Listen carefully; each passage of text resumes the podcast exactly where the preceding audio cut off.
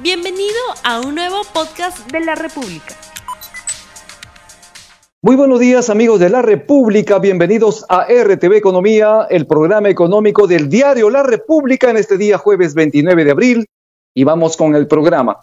El Ejecutivo promulgó el pasado veinticuatro de abril la ley que autoriza la disposición temporal de la compensación por tiempo de servicio. Sin embargo, aún corre el plazo de diez días calendario para que el Ministerio de Economía y Finanzas publique el reglamento. Esto implica que en la primera semana de mayo, aproximadamente cuatro millones ochocientos mil peruanos que tienen una cuenta C T S podrían acceder al desembolso del cien por ciento de dicho dinero. Pero ojo, es importante recomendar y señalar lo siguiente, que se debe esperar aún la publicación del reglamento para saber cómo será el retiro. Sobre este tema vamos a conversar el día de hoy con Jorge Carrillo Acosta, a quien justamente ya tenemos en la línea. Muy buenos días, profesor Jorge Carrillo Acosta. Buenos días, Rumi. Gracias por la invitación. Muy bien, él es profesor de Pacífico Business School y justamente con él queremos saber cuáles son esas recomendaciones para el uso de nuestro dinero. Aproximadamente, ¿hasta cuándo tiene plazo el Ejecutivo para emitir el reglamento de ley que permitiría el retiro de los fondos de la C T S, profesor? Mira, eh, eh, según la ley misma, tendría plazo hasta el día lunes tres de mayo para poder pronunciar el Ejecutivo o emitir el reglamento operativo, el procedimiento operativo. Sin embargo, eh, la verdad es que el, eh, ha habido muchos casos donde el Ejecutivo se ha demorado más días. No hay ninguna sanción que, lo, que, digamos, que, que, que, le, que le caiga al Ejecutivo si lo hace. Así que esperemos que sea el día tres o por lo menos durante esa primera semana. Ahora, ten en cuenta algo, Rumi. El, el reglamento puede indicar más bien un cronograma de retiros. Yo lo que supongo, para evitar colas, aglomeraciones, es que el reglamento, ponte que salga el día tres de mayo, va a decir los retiros a partir del lunes diez, ¿no? Y eh, será este calendario, ¿no? De repente por el número de D N I o por la edad o por el, o de, o de, de, habrá que ver cuál es el criterio del Ejecutivo, pero yo creo hacerlo de una forma progresiva para que no haya tanto banco pidiendo el retiro de su C T S, ¿no? Así es. Esto es importante indicar, se trata de un retiro facultativo, es decir, las personas pueden elegir, no es obligatorio a que la persona retiren este dinero. ¿Cuánto se estima que puede ser el retiro total por C T S? Que involucra aproximadamente a cuatro millones ochocientos mil peruanos que tienen cuentas de este tipo en una caja municipal o en un banco o en una financiera. Mira, Rumi, eh, según la S B S, eh, hoy existen los fondos de, de C T S casi veinte millones de soles, ¿no? Más o menos veintidós mil millones de soles. Ahora, hay que tener en cuenta que faltan todavía los abonos de mayo y de noviembre. O sea, en, el, en la primera quincena de, del mes que viene, de C T S, y en la primera quincena hay otro depósito más. Y recuerda que el plazo para hacer los retiros es hasta diciembre de este año, hasta el treinta y uno de diciembre. Entonces, si sumamos los veintidós mil millones de soles potenciales y, y los abonos que vienen, pues superamos obviamente este, una cifra súper importante, ¿no? En la segunda semana de mayo aproximadamente serían, eh, se, se, se daría carta blanca, luz verde para que las personas puedan disponer de esta C T S. Como experto, ¿qué es lo más recomendable hacer con el dinero? ¿Se recomienda tener el dinero allí y esperar utilizarlo para una situación de desempleo? Este es el origen de, de, de la C T S. ¿Se debería utilizar una parte para consumo, una parte para atender la emergencia? Pero usted, que es el experto en finanzas personales, ¿qué le puede decir a nuestra, a la gente, a la audiencia de La República que en este momento lo está escuchando?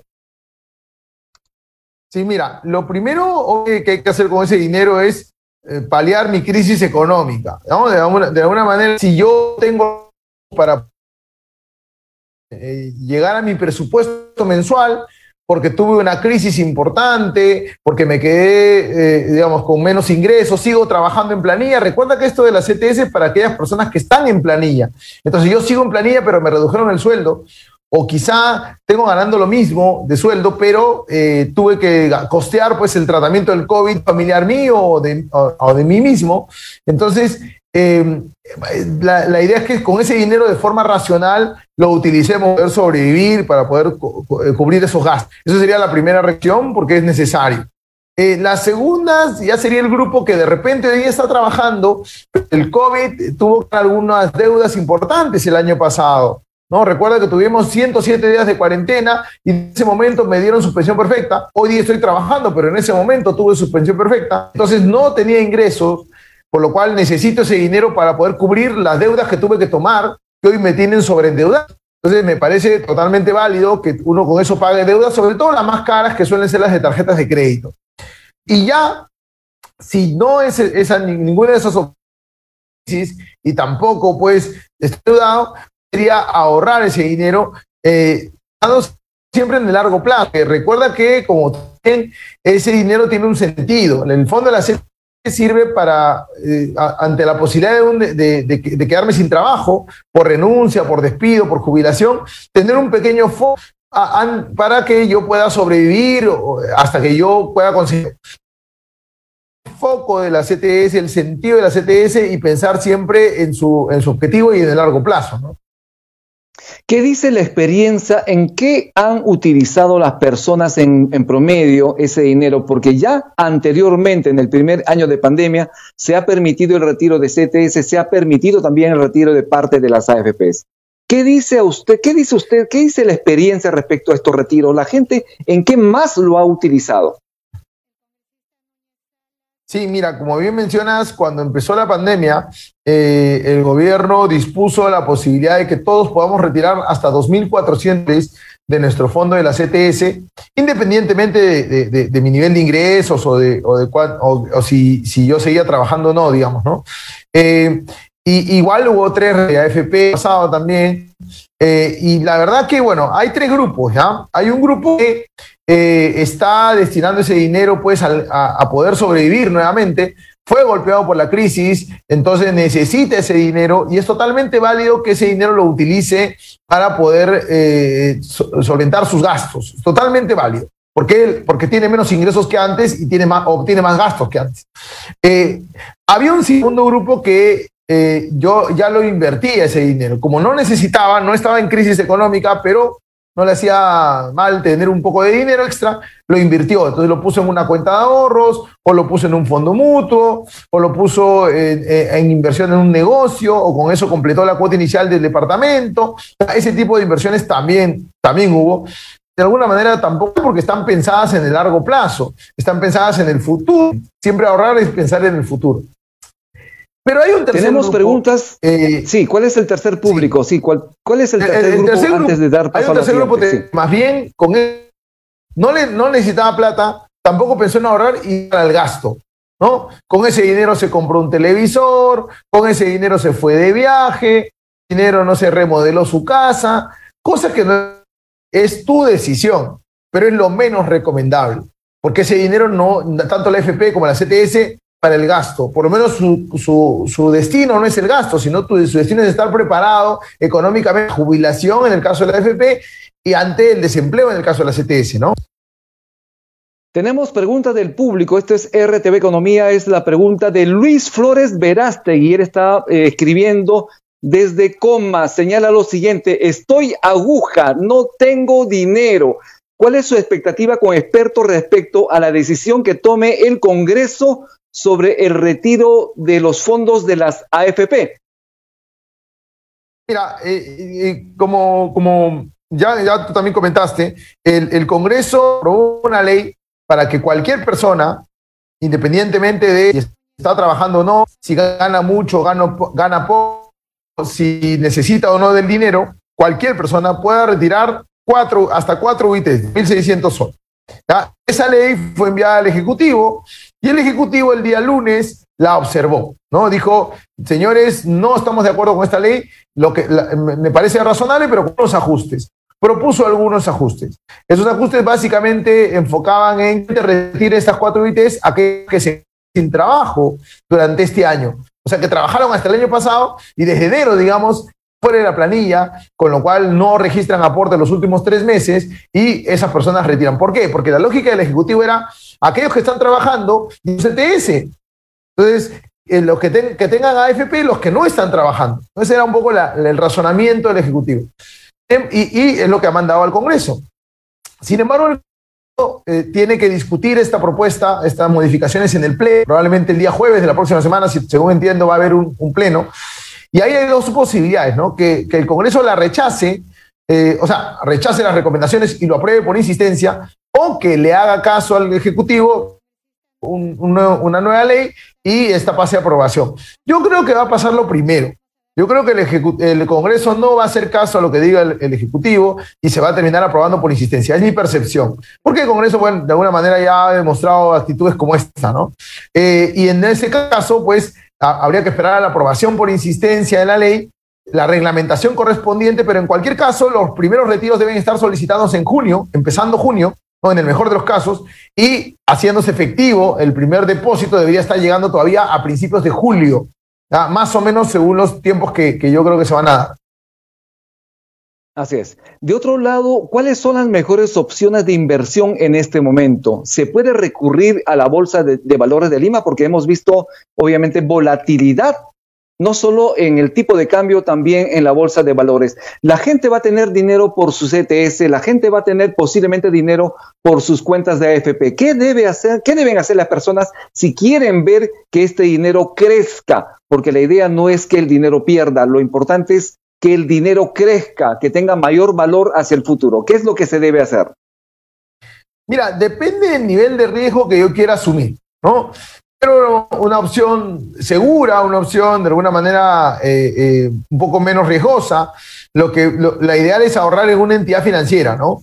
Eh, una financiera tradicional.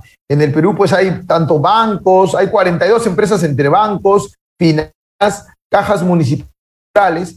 Eh, ¿Y por qué es una opción segura? Porque tienen un segurito que se llama Fondo de Seguro de Depósito, que te cubre hasta ciento cuatro mil trescientos setenta y siete soles. O sea, si yo tengo mi, mi, mi C T S, la pongo en un banco o la tengo en el banco y el banco quiebra y tenía cincuenta mil soles y con intereses me deben cincuenta y tres mil, el seguro te paga en máximo tres meses los cincuenta y tres mil soles. O sea, existe esa opción segura en el caso de que eh, la quiebra menor. Hay una siguiente opción que es invertir ese... Ah, bueno, perdón. Yo decido dejarlo en una entidad financiera. Lo mejor, mi recomendación es cuenta C T S. No abras un depósito a plazo. ¿eh? Hay gente que quiere sacar la cuenta para un depósito a plazo. No lo hagas. Porque la cuenta C T S paga mucho más que el depósito a plazo. En soles, una cuenta C T S te puede pagar hasta siete punto cinco. En cambio, un depósito a plazo hoy día no te paga más de cinco. Entonces, si mi opción es la opción segura... Déjalo en la cuenta C T S, recuerda que tienes hasta el treinta y uno de diciembre para hacer el retiro. Entonces yo lo dejaría hasta diciembre y ya en diciembre, que ya, o sea, se vence el plazo para retirar, ya hago el movimiento, pero por ahora lo dejaría ahí. Otra opción es una, invertir, eh, o sea, un depósito a plazo en una cooperativa, por ejemplo, que paga mejores tasas, pero no tiene el seguro que te decía, no tiene el seguro de depósitos, con lo cual pues no es, no es tan, no, no es tan eh, seguro como el caso de las tradicionales. Eh, hay otras opciones como invertir en la bolsa, eh, ya sea por fondos mutuos, por aporte voluntario de A F P o por eh, eh, invertir directamente en la bolsa de valores, pero yo la verdad no lo recomendaría. ¿Por qué? Porque eh, hoy día los mercados están muy volátiles, ¿no? Se están moviendo al ritmo de las encuestas. Entonces, el tema está tan inestable que un día puedo ganar mucha plata como un día puedo perder mucha plata. De hecho, la bolsa viene perdiendo lo que va del año. Entonces, no sé si sea el mejor momento para hacer una inversión como esta. Yo de repente me esperaría a, a, a que termine el tema electoral, ¿no? Y recién ahí dejar mi plata e invertirla en una, una de este tipo de inversiones. Otras opciones pueden ser un negocio, un inmueble, pero habría que ver un poco el riesgo que, que voy a tomar, ¿no? Así es. Profesor Jorge Carrillo Acosta, nos están comentando desde producción que ya están los resultados del sondeo rápido.